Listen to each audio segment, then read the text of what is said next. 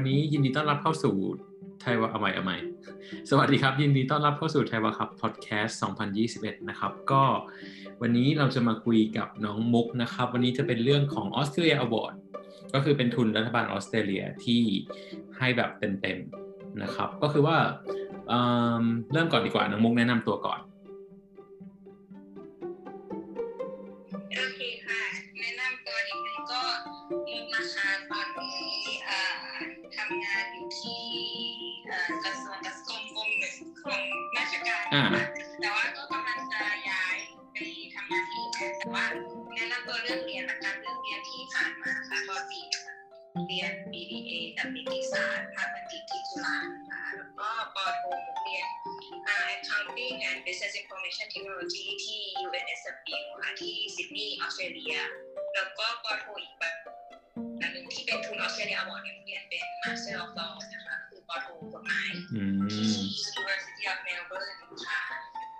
คือ background ของมุกค่อนข้างจะเรียกว่าเรียกว่าเป็นทั้ง BBA แล้วก็มีมีของด้านกฎหมายมาแล้วอยู่แล้วด้วยใช่ไหมครับก็เรียนแบบบัญชีแต่เรียนกฎหมายอืมอืมแล้วก็แล้วพอเป็นก็มีโทรใบแรกที่อยู่ New South Wales ก่อนด้วย แล้วก็มีโทรอีกใบตอนได้ Australia Award ที่อยู่อยู่เมลเบิร์นนะครับก็ก็เป็นทุนที่เดี๋ยวเล่าให้ฟังด้วยว่า เดี๋ยวถามน้องมุกคร่าวๆก่อนแล้วตอนตอนไปรู้จักทุนนี้รู้จักกันได้ยังไงนะอืมทุนนี้ทุนออสเตรเลียอวอร์ดครั้งที่มุกได้เนี่ยมันน่าจะเป็นครั้งแรกที่ประเทศไทยได้อ่าฮะมันจะเป็นจริง ๆ มันจะมีเคยได้มาก่อนหน้านี้มันนานมากๆแล้ว แล้วก็หายไปแล้วก็โผล่กลับมาตอนที่มุกได้สมัยก่อนมันน่าจะชื่ออื่นนะมุกว่าใช่ไหมไม่ใช่เคยมันมันจะเป็นเดียวกันมันน่าจะมีชื่อนี้แต่คือพี่พี่ไม่ทันพี่ไม่ทันทุนนี้เลยหมายถึงว่านานมากๆมากใช่ อ่ามีมี Colombo Plan อีกอ่าใช่ก็จะเป็นรุ่นนั้นอีกอ่าจะมีอีก แต่ว่า Australia Award เคยเห็นว่าเคยเห็นในเว็บไซต์ว่าเขาแบบว่าอ่าทางไทยขอยกเลิกไป เพราะว่าเราจะเป็นเหมือนกับว่าเหมือนเหมือนเปลี่ยน status ไม่ใช่ผู้รับแล้วเป็นผู้ให้แทนอะไรประมาณเนี้ยตอนนั้นก็เลยแต่ตอนนั้นไทยก็เลยได้ Endeavor แทน แล้วก็แล้วตอนมีปีนั้นน่ะที่มีทั้ง Endeavor และ Australia Award เนาะช่วงช่วงปีทอง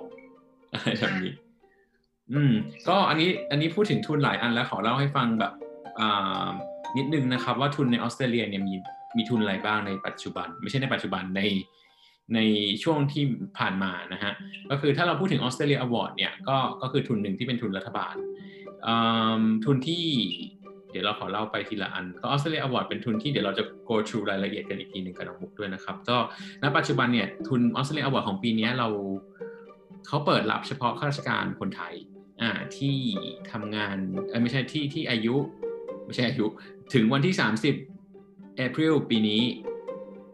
นะครับก็คือว่าต้องมี offer unconditional offer มีทุกอย่างพร้อมแล้วที่จะไป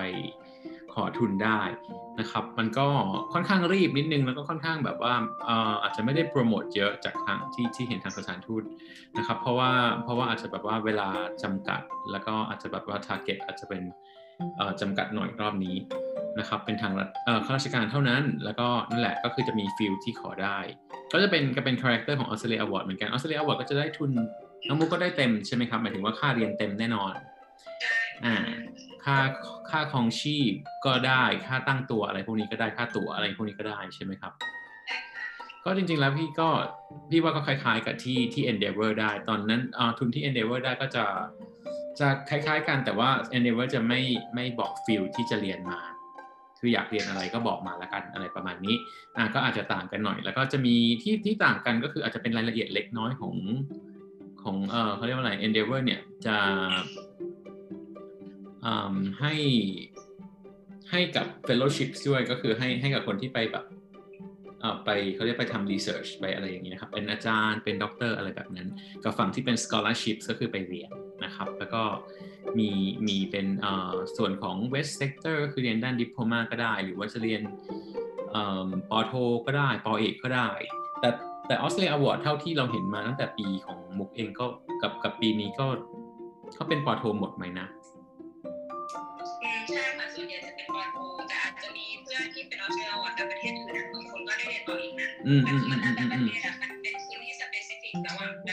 ต่ประเทศเลยอะก็คือรัฐบาลไปคุยกันเองว่าปีนี้ฉันอยากได้อะไรอะไรประมาณเนี้ยเนาะก็คือคงคงเอาไลน์กันมาอีกทีหนึ่งอ่า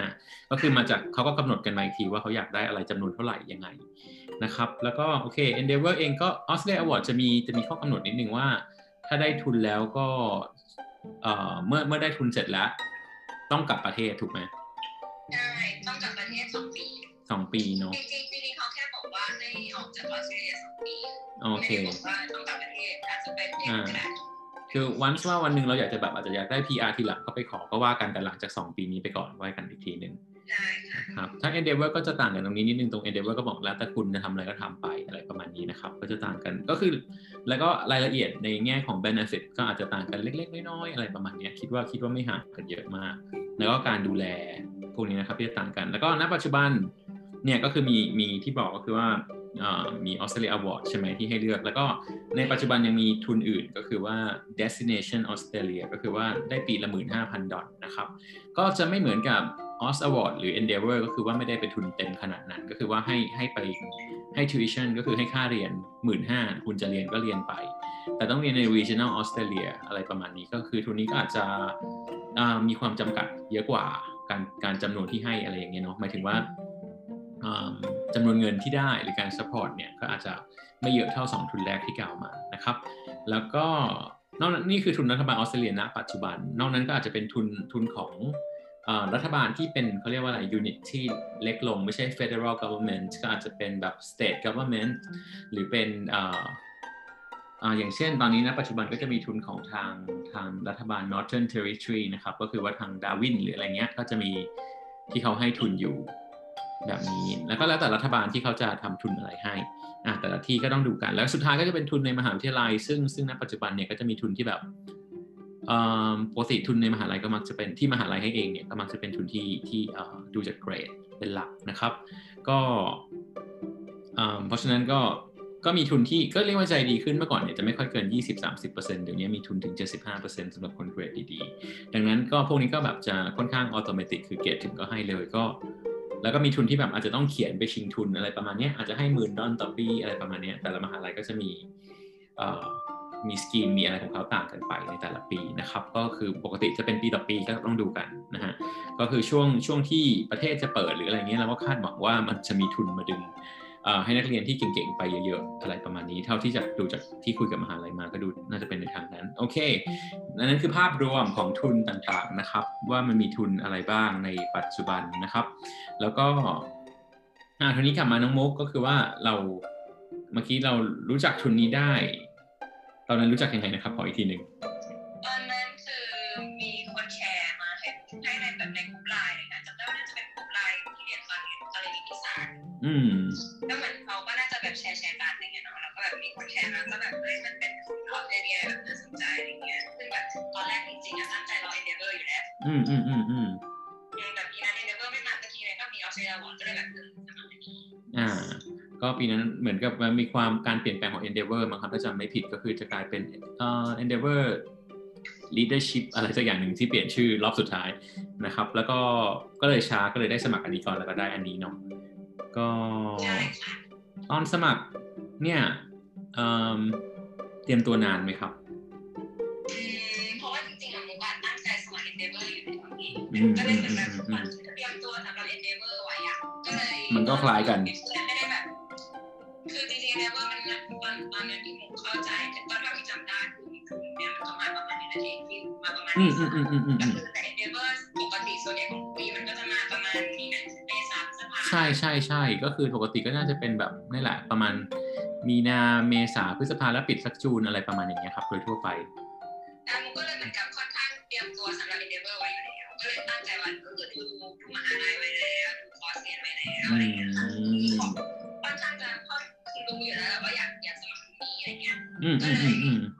ไม่ได้ไม่ได้เนี่ยถามว่าเตรียมตอนนั้นมันก็เตรียมตัวมานานเพราะว่าคิดไว้แล้วว่าจะสมัครอีกเดือนอืมอืมอืม แล้วก็ปีที่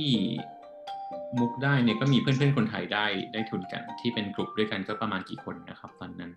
ทุนเนี่ยค่ะเป็นทุนที่ตอนที่รุ่นทุกได้เนี่ยมันเป็นเขาเรียกว่าออสเตรเลียอวอร์ดอาเซียนสกอลชิพก็คือให้ประเทศอาเซียนเนี่ยสิบประเทศให้สิบประเทศเนี่ยห้าสิบทุน ก็คือประเทศละห้าทุนอืมก็มีห้าคนในปีเพนั้นราะฉะนั้นในไทยเนี่ยก็มี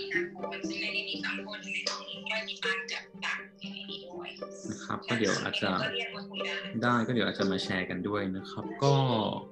เดี๋ยวเอาอย่างนี้ก็เดี๋ยวขึ้นมาแชร์กันด้วยเลยกันเลยก็ได้นะครับ ก็งั้นขอสองคนยกมือหน่อยก็ได้ครับ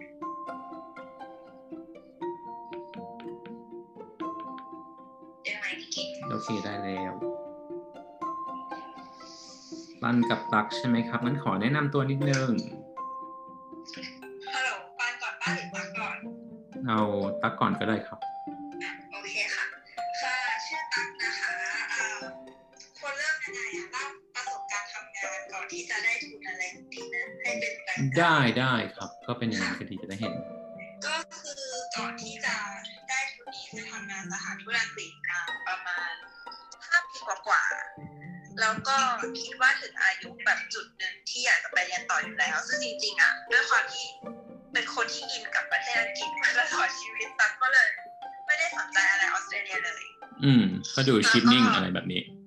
ใช่แต่คือชีฟนิ่งอะค่ะ คือมันสมัครไม่ได้ เพราะว่าถ้าเราเป็นพนักงานอ๋มาอก่อนอะก็คือคือกฎตอนนั้นก่อนปี 2018 เนี่ยคือถ้าเคยเป็นพนักงานมาก่อนอะมันไม่สามารถที่จะสมัครได้ ต้องออกไปอย่างน้อยแบบ2ปีก่อนถึงจะสมัครชีฟนิ่งได้อืมแต่ว่าล่าสุดปีเนี้ยตันเข้าไปเช็คเขาบอกว่าคนที่เคยเป็นเหมือนแบบ employee หรือเป็นญาติของคนที่เป็น employee เนี่ย ตอนนี้ก็คือสมัครชีฟนิ่งไม่ได้แล้วอืมก็ไม่ได้แล้วหมายความว่าในในช่วงเวลา ก็คือแบบเขาเขาจะ disqualify เราเป็นคือมันไม่ eligible อะค่ะโอ้ จากที่สมัยก่อนเนี่ย ถ้าออกไปอย่างน้อยสองปีคือถ้าเคยทำงานแล้วถ้าออกไปอย่างน้อยสองปีอะเขาถึงจะจะให้เราให้ให้สมัครได้อืมนะอืมคะอืมอืมคือก่อนปี 2018 แต่เหมือนหลังจาก 2018 เนี่ยเขาจะมีออกกฎใหม่อันนี้คือไม่แน่ใจนะคือค่ะถ้าถ้าเกิดคนอื่นอยากจะเช็คก็คืออาจจะต้องแบบเช็คอีกที ใช่ครับ ก็อาจจะของปีนั้นๆก็ลองเช็คกันดูว่าว่ากติกาเป็นยังใช่ไงเนอะ ใช่ แต่อันเนี้ยคือเท่าที่ตักเข้าใจล่าสุด ก็คือประวัติของตัวเองก็คือแบบเรียนสายศิลป์มาใช่ไหมตอนที่ฝึกงานก็ทำงานฝึกที่สถานทูตอเมริกาอืมแล้วก็ออกมาทำงานสถานทูตอังกฤษประมาณ5ปี8เดือนแล้วก็ตั้งใจแบบต้องไปเรียนปริญญาโทก็คือ สมัครจริงๆ สมัครของอังกฤษไปแล้วเรียบร้อยแล้วอืมแล้วพอดีมีเพื่อนที่รู้จักที่เขาทำงานที่สถานทูตออสเตรเลียเขาส่งอันนี้มาให้ดู ว่าเออแบบลองสมัครสีอะไรอย่างเงี้ย ก็ก็ลองสมัครดู แต่ตอนนั้นก็รู้สึกว่าแอปพลิเคชันมันเป็นน่าจะเป็นหนึ่งในอันที่แบบ ที่เยอะที่สุดแล้วอะจำได้ว่ามันหลายมันหลายหน้ามากๆแล้วมันก็ค่อนข้างสเปซิฟิกที่ว่าเราจะต้องตอบโจทย์ของ เขาคือเขาจะมีเสามาคล้ายๆอาเซียนอะไรเงี้ยค่ะแบบเสาสายสังคมเสาสาย political เสาสายแบบ economic อะไรอย่างเงี้ย ซึ่งตอนนั้นอะตักออกไปแนวแบบเสาแบบ political คือแบบคืออยากไปเรียนไอ้พวกแบบ security บลาบลาอืมคือเขาก็จะให้เราเขียนไปเลยว่าเราอะ อยากจะไปเรียนสายไหน ซึ่งมันต้องเป็นสายที่ตอบโจทย์ในสิ่งที่เขาแบบตามหาด้วยอะค่ะ อืม ก็คือเราก็คือต้องแบบพยายามเขียนแอปพลิเคชัน ให้มันตอบโจทย์ที่เขาแบบต้องการคนเพราะว่าสุดท้ายแล้วอะพอได้ทุนไปแล้วเขาก็อนุญาตให้เราเปลี่ยนไปเรียน สายที่มันไม่ได้ฉีกออกไปมากแต่มันก็แบบเชิงเชิงเดียวกัน เพราะตอนนั้นนะอืมตักอยากไปเรียนแบบ international security แต่ว่าตอนที่พอได้ทุนไปแล้วเนี่ยเขาก็จะมีส่งให้เราแบบไปเทรนนิ่งที่จาการ์ตาซึ่งเดี๋ยวคนอื่นอาจจะแบบขยายความได้อืมแล้วตอนที่เราไปเทรนนิ่งอะเขาก็จะมี academic advisor จากออสเตรเลียบินมาอีกทีเพื่อที่จะแบบแนะนำว่าเออแบบ are you sure that you want to แบบ pursue this แล้วคือเขาก็บอกว่าเออแบบตักลองเป็น international relations มันอาจจะแบบมันอาจจะกว้างกว่าอะไรอย่างเงี้ยเขาก็อนุญาตให้เราเปลี่ยนอืม ตักก็เลยสุดท้ายตักก็เลยเรียนแบบ international relations ไป ซึ่งตักได้สองปี เป็นคอร์สที่เหมือนมหาลัยเขา offer มาให้เรียนสองปีเนี่ยค่ะ อันนี้ก็คือแบบประวัติการทำงาน แล้วก็การเรียนรู้ว่าได้ทุนจากที่ไหนใช่ค่ะ ได้ครับขอบคุณมากครับ ก็ต่อไปเป็นอ่าปันก็ได้ครับปันค่ะ สวัสดีพี่เจมส์พี่มุกพี่ตามและทุกคนนะคะ ค่ะก็ปันค่ะก็ก่อนจะได้ทุนก็คือเรียนจบปริญญาตรีทางด้านจิตวิทยาค่ะแล้วก็ทำงานเป็นบริษัทเนี่ยค่ะสองปี แล้วก็ทำงานที่ มูลนิธิเป็น NGO ต่ออีกประมาณปีกว่าๆค่ะก่อนจะได้ทุน แล้วก็ตอนที่สมัครทุนนี้ก็คือตอนแรกเนี่ยไม่ได้เจาะจงว่าจะเป็นประเทศออสเตรเลียค่ะ ก็ตั้งใจว่าจะหาทุนเป็นเจออะไรก็จะสมัครอืมไว้ก่อนอะไรเงี้ยค่ะ แล้วก็เอ่อเจอของออสเตรเลียเปิดพอดี แล้วก็คือตอนนั้นเนี่ยเพิ่งได้ผลไอเอลแบบเป็นที่หน้าแบบผ่านเกณฑ์แบบทั่วๆไปพอดีอะไรเงี้ยค่ะ แล้วก็เป็นออสเตรเลียก็เปิดพอดีก็เลยลองสมัครดูเลยอืม ก็เรื่องถ้าพูดถึงเรื่องภาษาทุกคนก็ค่อนข้าง เรียกว่าพร้อมอยู่แล้วระดับหนึ่งหมายถึงว่าหมายถึงว่าไม่ว่าจะมีการเตรียมตัวอะไรมันเกิดเกิดขึ้นก่อนที่เราจะสมัครทุนมานานแล้วถูกไหมก็อันนี้อันนี้อันนี้ส่วนตัวมองว่าทุนนะครับมันจะเวลาจะถามโดนคำถามบ่อยๆเหมือนกันว่าทุนเนี่ยต้องเตรียมตัวนานไหมอะไรเงี้ยเมื่อกี้ถึงถามไป แต่ว่าปกติเนี่ยก็คือมันเตรียมตัวถามว่านานไหมมันเลยตอบยาก เพราะว่า เพราะว่าแบบภาษาของทุกคนก็จะแบบว่าถูกถูกแบบเหมือนกับอ่า ขัดเกลามาก่อนหน้านั้นอะไรประมาณนี้ไม่ใช่แบบว่าเห็นทุนแล้วถึงมาจากจากมาสอบเฉยๆอะไรประมาณนี้หมายถึงว่าอาจจะอยากสอบไอเอลก็ได้แต่ว่าเลเวลอะพอที่จะสอบแล้วอะไรอย่างนี้ด้วย อันนี้เมื่อกี้ที่น้องตั๊กพูดเรื่องของไอเนี่ยครับไอแอปพลิเคชันที่มันค่อนข้างเอ่อเยอะใช่ไหมอืมซึ่งซึ่งซึ่งก็อันนี้โดยที่สมัคร Endeavor มานะครับ Endeavor จะบอกว่า Endeavor นี่มันค่อนข้างแบบ straightforward แล้วก็ แล้วก็น้อยอ่าไม่ไม่เยอะมาก แต่พอมาเห็นของของทางนี้ก็ก็เห็นด้วยว่าว่าค่อนข้างเยอะ ทีนี้เราอยากคุยเรื่องเรื่องแอปพลิเคชันด้วยซึ่งหน้าตาน่าจะเหมือนเดิมเพราะเปิดไปดูเหมือนกันแล้วรู้สึกว่าเหมือนเหมือนตอนตอนที่ตอนตอนนู้นเนี่ยก็เปิดดู แล้วก็ตอนนี้ก็กลับมาเปิดดูอีกทีก็แบบอ๋อหน้าหน้าตาคุ้นๆนะ ข้อแรกถามว่าทำไมคุณเลือกเรียนที่นี่กับคุณเลือกอสถาบันนี้ ถ้าสามคนบอก ว่าเออถ้าสมมติว่าจะแนะนำคนที่เขาเขียนเนี่ยเราแนะนำอะไรบ้างครับ ว่าควรจะเขียนยังไงดี เกี่ยวกับข้อนี้อืมเมื่อก่อนละกัน ได้ครับอ่าถ้าอยากถ้าให้แนะนำว่าแบบเราควรเขียนอะไรว่าคอร์สที่เราเรียนเนี่ยเป็นยังไงคือหนึ่งคือมันคิดว่าเราต้อง เราต้องเห็นภาพก่อนว่าเราอยากเป็นอะไร คือเราต้องค่อนข้างมีมีความสนใจในในสิ่งที่เราเรียนก่อน พอเรามีความสนใจปุ๊บเราก็จะอินกับการไปทำ research ว่าเอ้มหาลัยในออสเตรเลียเนี่ยมีมหาลัยไหนบ้างที่ offer คอร์สที่เราอยากเรียนนี้นะพอพอเราเข้าไปดูเราควรเข้าไปดูแบบ detail เลยอะว่าแต่ละคอร์สอะมัน offer อะไรบ้างที่เหตุผลที่ควรเราไปควรดูดีเทลเนี่ยเพราะว่าเราจะสามารถมาเขียนได้ว่า ไอ้ไอ้คำถามข้อเนี้ยมันจะถามเลยว่าแบบสิ่งที่เราจะไปเรียนเนี่ยมันมีอะไรบ้างแล้วมันจะแบบพัฒนาเราจะไปเราจะนำสิ่งที่เราเรียนเนี่ยไปพัฒนาอะไรนู่นนี่นั่นอย่างเงี้ยถ้าคำแนะนำผมก็คือแบบเราต้องแบบค่อนข้างมีความอินและใส่ใจนิดนึงว่าเราอยากเรียนอะไรแล้วก็ไปทำรีเสิร์ชว่าเนื้อหาจริงๆแล้วของของคอร์สนั้นอะคืออะไรคืออย่าดูแค่ อย่าดูแค่ ชื่อ Master of เออใช่เราควรเข้าไปดูว่า มันคอร์สมันมีคอร์สอะไร offer บ้างอะไรเงี้ยแล้วมันตรงกับความเราจริงๆไหมอะไรเงี้ยค่ะนะครับ ขอบคุณมากครับ ก็ต่อไปเป็นอ่าตั๊กครับเอ่อเอ่อของตั๊กอะคล้ายๆมุกก็คือว่า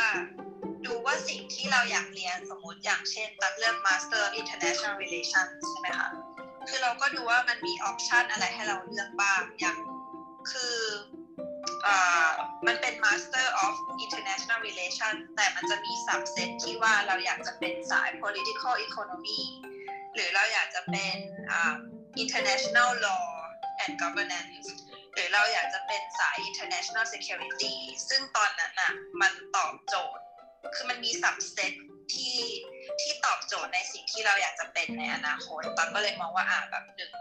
อันนั้นเราสามารถอธิบายได้ว่ามหาลัยเนี้ยมัน offer สิ่งที่เราแบบ looking for ส่วนอันที่สองอะคือตักอาจจะแบบ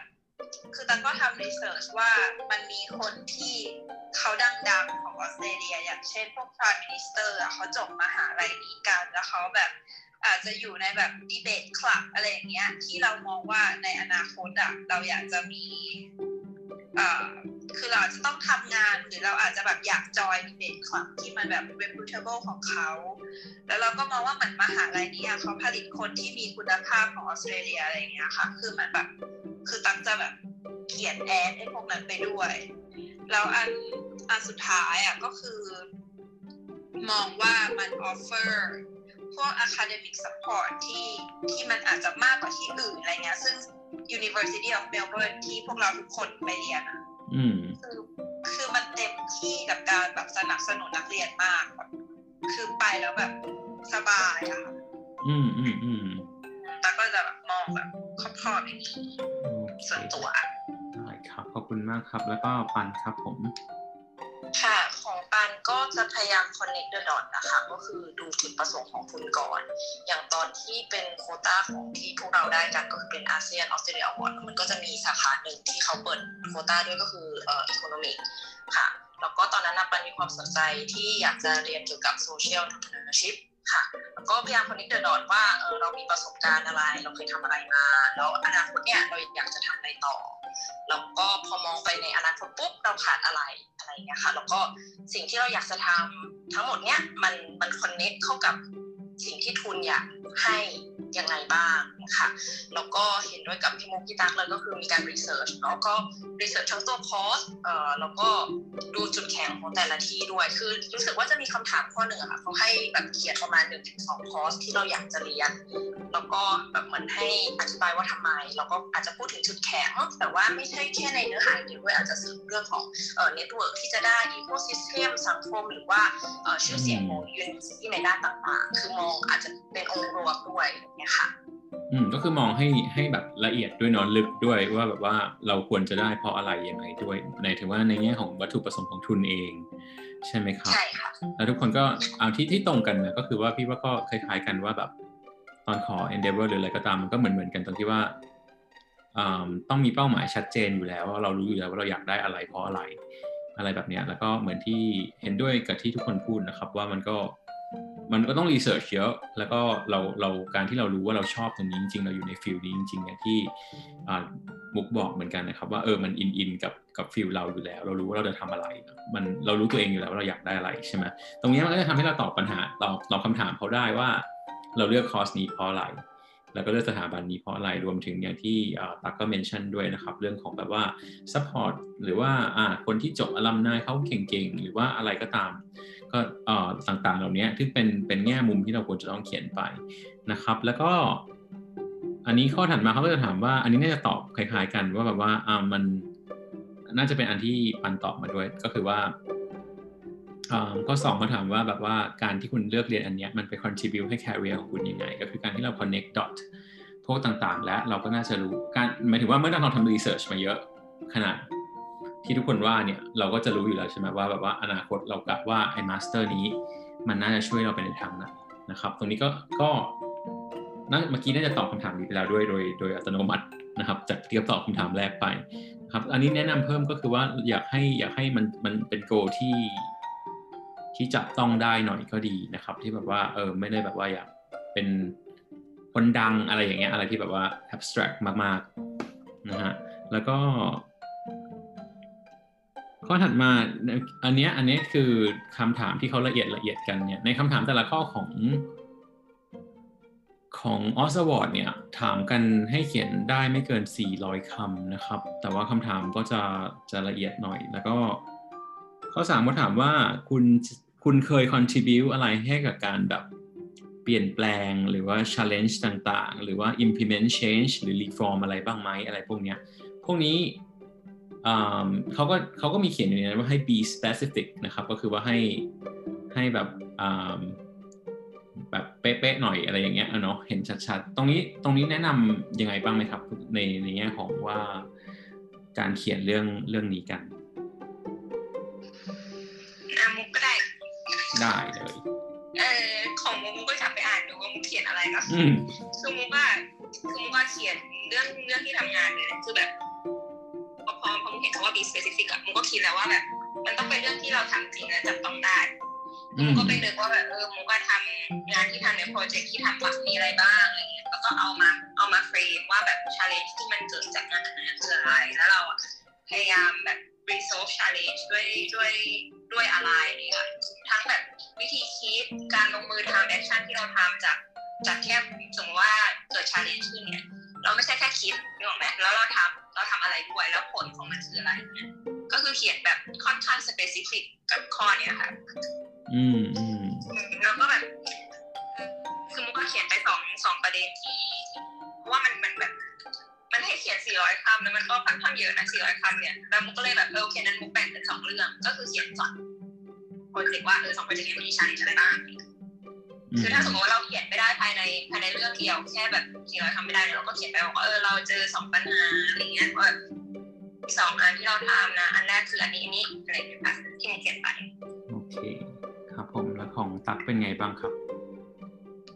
โทษนะคะคำถามคำถามเขาถามว่าแบบว่าคุณได้ contribu ให้อะไรเกี่ยวกับการแบบว่าการแก้ไขปัญหาที่มัน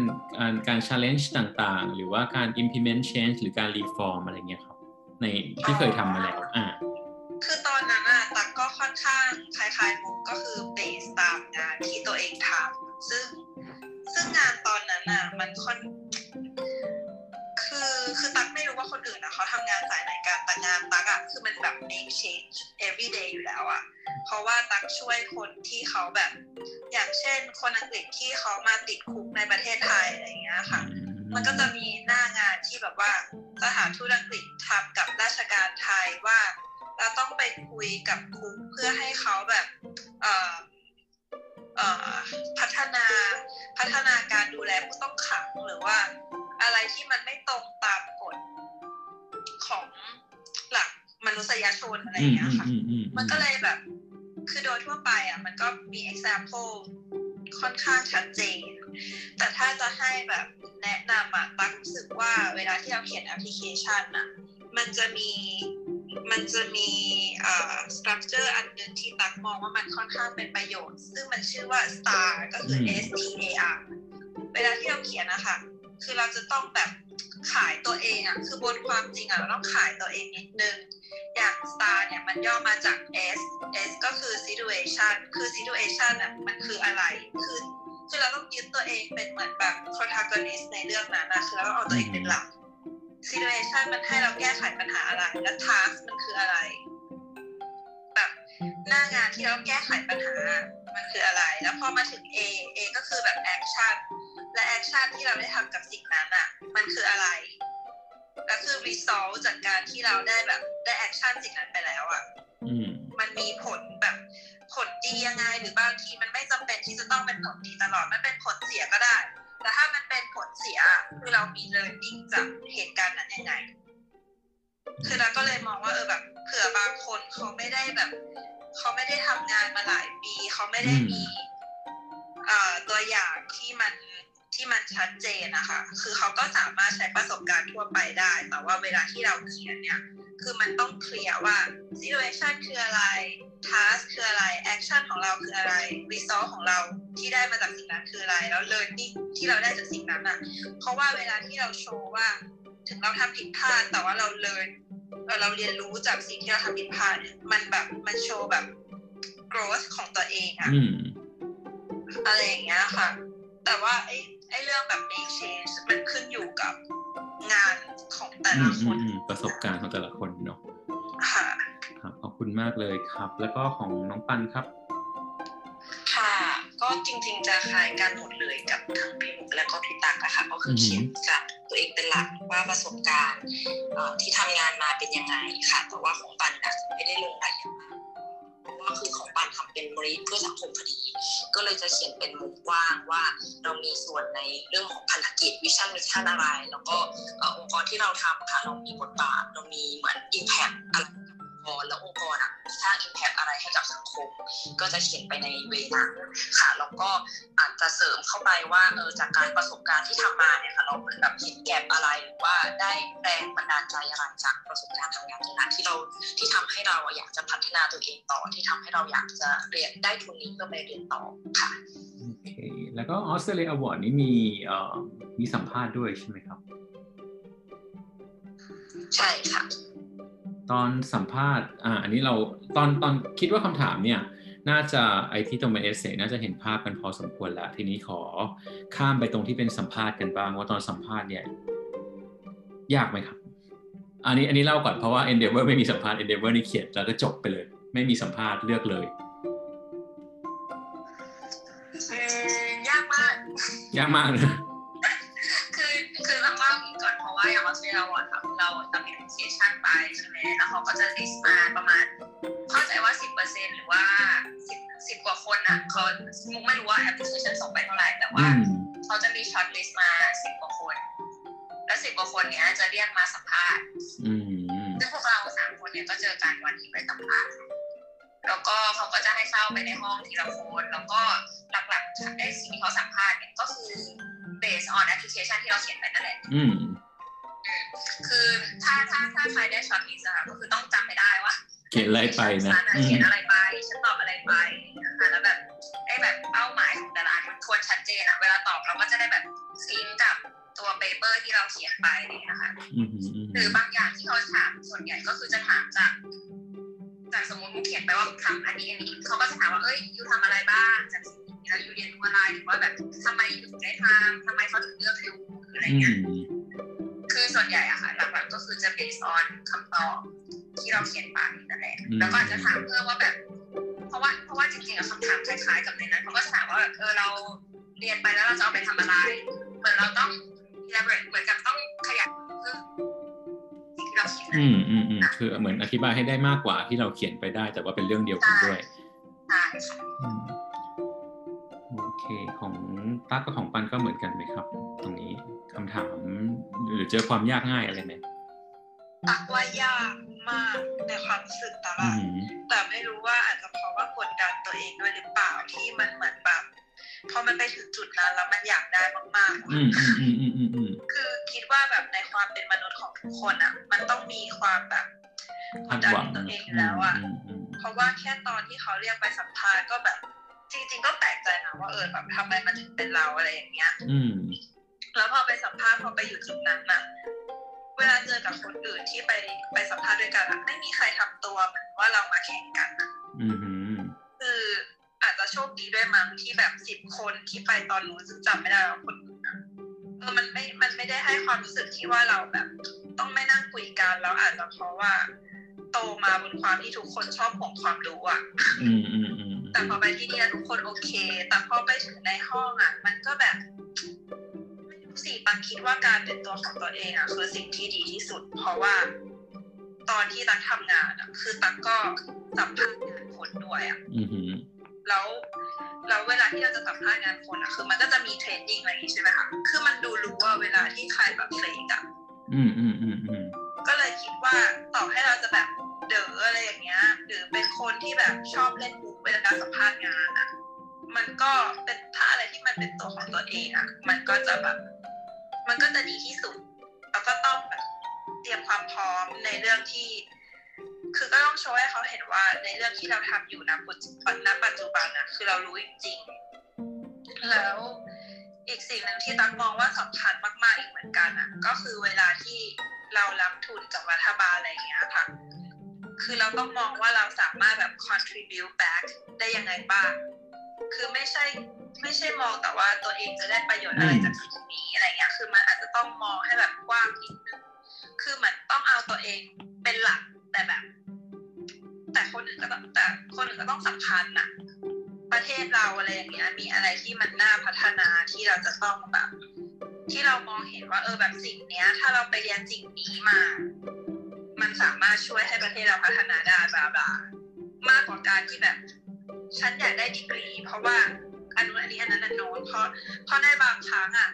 ตั๊กก็รู้สึกว่ามีคนที่เขาอยากได้ทุนเพื่อเพื่อตัวเองมากกว่าแบบ มากกว่าการ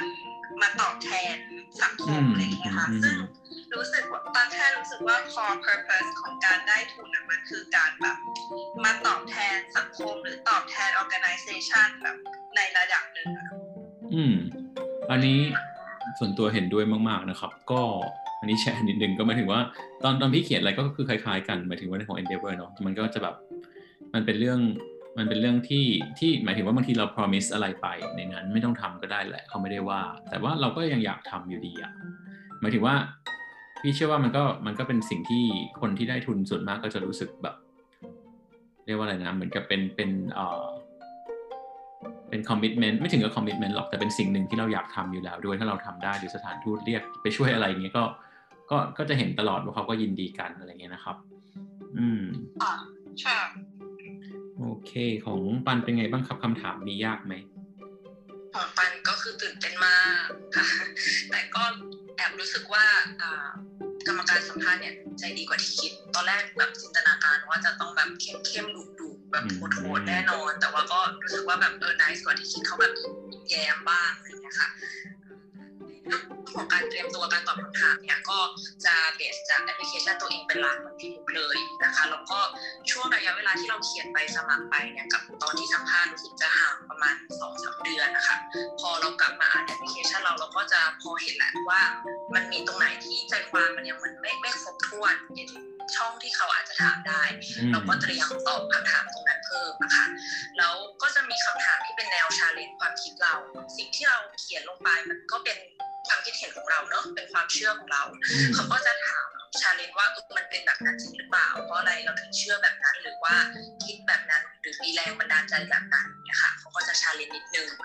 แล้วก็สิ่งที่ปันอาจจะพลาดตัวเองไปนิดนึงอะค่ะก็คือ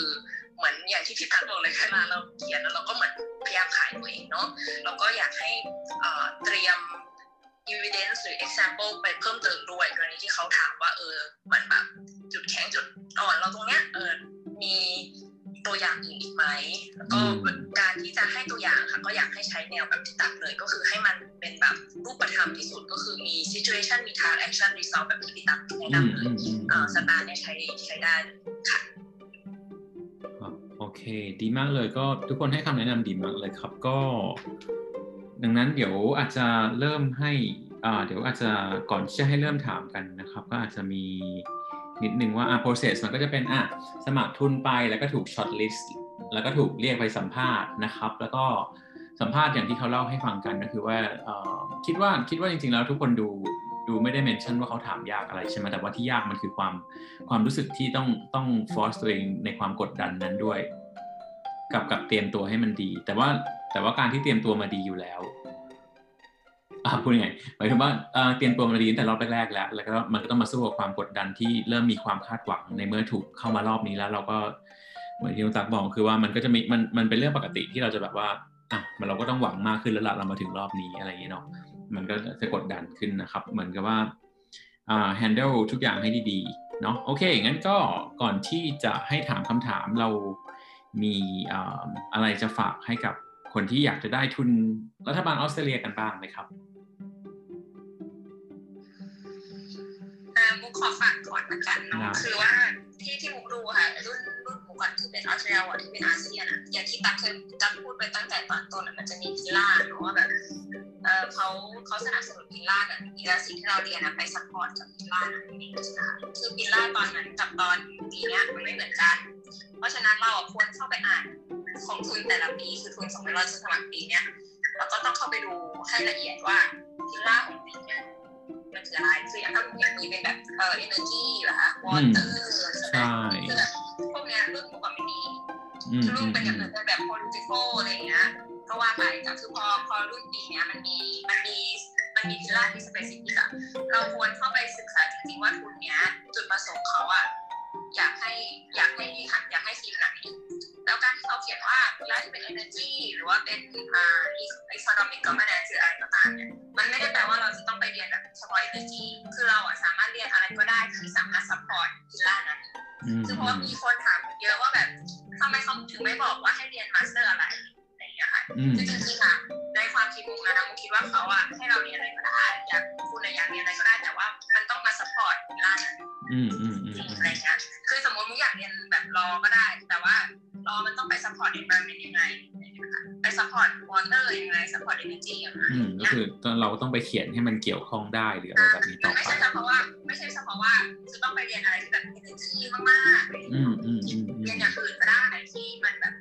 ที่มันทำให้ทำให้ทำให้ทำให้เขาสามารถบรรลุจุดประสงค์สิ่งที่เขาอยากสนับสนุนได้อะเพราะฉะนั้นก็คือเราควรเข้าไปอ่าน ลึกๆจริงๆแหละหาข้อมูลหาทำรีเสิร์ชเยอะๆเลยอะว่าเขาต้องการอะไรคือการที่คนหนึ่งจะมาถ้าที่องค์กรองค์กรหนึ่งใครสักคนนึ่งจะมาให้ทุนเราอะเราก็ต้องคิดก่อนว่าเขาอะอยากได้อะไรจากเราอะไรเงี้ยเหมือนพยายามมองว่าเราถ้าเราเป็นเขาอะเรามองหาอะไรจากคนที่จะได้รับทุนเลยนะคะก็แบบพยายามคิดในมุมเขาก่อนว่า เฮ้ยถ้าเขาจะต้องเป็นคนถ้าฉันจะต้องเป็นคนให้ทุนเด็กคนคนหนึ่งเนี่ยคือฉันอยากได้อะไรจากเขาอะไรอย่างเงี้ยค่ะอืมอยากได้อยากได้คนแบบไหนอะไรอย่างนี้เนาะใช่อยากได้คนแบบไหน อยากได้คนที่จะมาพัฒนาอะไรหรือว่าอยากได้คนที่มีเอ่อความมุ่งมั่นแบบไหนอะไรอย่างเงี้ยอืมฮึนาทีอันนี้เป็นสิ่งที่ผมอยากฝากได้ครับ โอเค ต่อไปน้องตั๊กครับตักว่าตักคล้ายๆกับมุกเลย เพราะว่าสุดท้ายแล้วอะ ถ้าเรามองแบบการเรียนปริญญาโทอะมันก็ค่อนข้างจะใช้แบบ research skill แบบค่อนข้างเยอะอะไรเงี้ย ดังนั้นตอนที่เราทำแอปพลิเคชันอะเราก็น่าจะต้องแบบเริ่มใช้ skill นั้นเลยก็คือ ต้องดูว่าประเทศเราอะมันขาดแคลนอะไร แบบทรัพยากรบุคคลด้านไหน คนที่มีความรู้ด้านไหน ที่มันไปตอบโจทย์กับสิ่งที่เขากำลังตามหาอะไรอย่างเงี้ยค่ะอืมอืมแล้ว หนึ่งอะถ้าตอนเนี้ยอะไรคือตั๊กไม่รู้มันสายไปแล้วหรือเปล่าแต่อะไรที่เราทำได้ที่มันแบบเสริมสร้างโปรไฟล์ของตัวเองอืมอืมก็จะเป็นแบบบริเทียอะไรต่าง ๆ อะไรเงี้ย ก็คือทำไป อืม อืมแค่ของตั๊กอาจจะแบบแค่นี้อะได้ครับ แต่เห็นด้วยมากเลยเรื่องเรื่องวอล u n เทียก็คือเห็นด้วยแต่หมายถึงว่าอย่างที่ตั๊กบอกว่าไม่รู้ทันหรือเปล่าหมายความว่า ก็คือควรจะเป็นสิ่งที่เราอาจจะแบบทำมาก่อนอยู่แล้วเรื่อยๆอะไรอย่างนี้เนาะ อืมก็ใช่ค่ะ เพราะเพราะว่าแบบคือตั๊กแค่มองว่าเขาไม่ได้มองว่าคนที่เรียนเก่งที่สุดต้องได้อะอืม มันไม่ใช่คือมันไม่ใช่ทุนที่แบบว่า เพราะว่าเธอเป็นคนเรียนเก่งที่สุด ฉันเลยให้เธออะไรอย่างนี้อ่าใช่เพราะว่า เพราะว่าคนเรียนเก่งที่สุดไม่ได้เป็นคนดีที่สุดอะค่ะ อืม อันนี้อ่าอะไรประมาณนั้นเรื่องเรื่องเรื่องการวอล u n เทียเนี่ย นี่ก็คือค่อนข้าง คิดว่าคิดว่าเป็นเป็นอะไรที่ที่ดีหมายถึงว่าเมื่อก่อนเนี่ย Endeavor มี part หนึ่งที่ที่เป็นน้ำหนักของการทำงานพวกวอล u n เทียอะไรอย่างนี้บ้างด้วยเหมือนกันนะครับ ก็คือเป็นเหมือนกับเป็นคุณทีเรียหนึ่งที่ถ้าเคยทำก็จะได้เหมือนกันนั่นอะแต่อย่างที่บอกคือมันมันไม่ใช่สิ่งที่เราอยากจะไปทำเพื่อ เพื่อให้ได้คะแนนเฉยๆมันควรจะเป็นสิ่งที่แบบว่าอะฉันก็ทำอยู่เป็นเป็นเรื่องปกติอยู่แล้วนะอันนี้ ดังนั้นถ้าใครทำอยู่แล้วอะไรเงี้ยครับ มันก็จะเป็น plus กับแอปพลิเคชันไปอย่างที่ ที่ยังตักบอกนะครับ แล้วก็โอเคปั้นฝากอะไรให้ทางคนที่สนใจไหมค่ะก็เสริมจากพี่มุกอะค่ะที่เรื่องของ pillar อย่างตัวอย่างของปันเองเนี่ยก็คือสมัคร pillar economic ไปซึ่งจริง ๆ สาขาที่ปันเรียนเนี่ยก็ไม่ได้ economic จ๋ามาก แล้วก็จริงๆ background ตัวเองก็ไม่ได้มาทางด้านแบบเศรษฐศาสตร์หรือเศรษฐกิจอะไรขนาดนั้นค่ะก็คือเป็นสนใจทางด้านธุรกิจเพื่อสังคม แล้วก็สิ่งที่เรียนก็คือ entrepreneurship นะคะก็คือพยายาม connect the dot ให้ได้ว่าประสบการณ์ของเราสิ่งที่เราอยากจะเรียนมันตรงกับ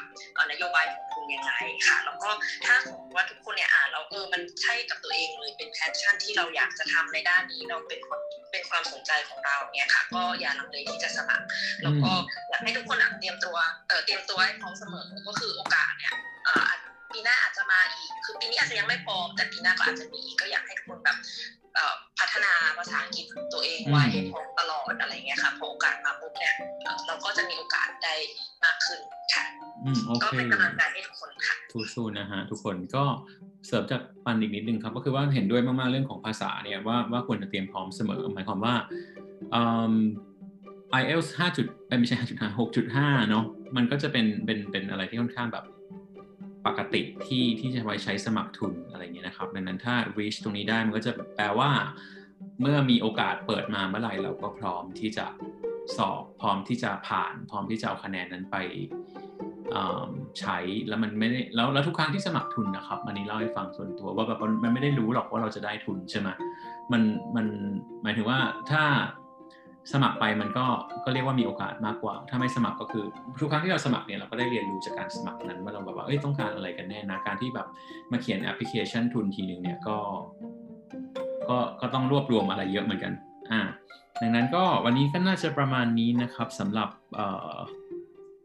session ที่ให้ข้อมูลกันเกี่ยวกับเรื่องนี้ก็ขอบคุณทุกคนมากเลยที่มาแชร์กันเดี๋ยวนี่นี่ขอปิด พอดแคสต์ก่อนนะครับ ก็อันนี้ในพอดแคสต์ก็จะจบตรงนี้นะครับ ขอบคุณมากนะครับ ก็ไว้เจอกัน EP หน้านะฮะในพอดแคสต์ก็เดี๋ยวในนี้ก็ถ้ามีใครมีคำถามต่อก็อถามได้เลยนะครับ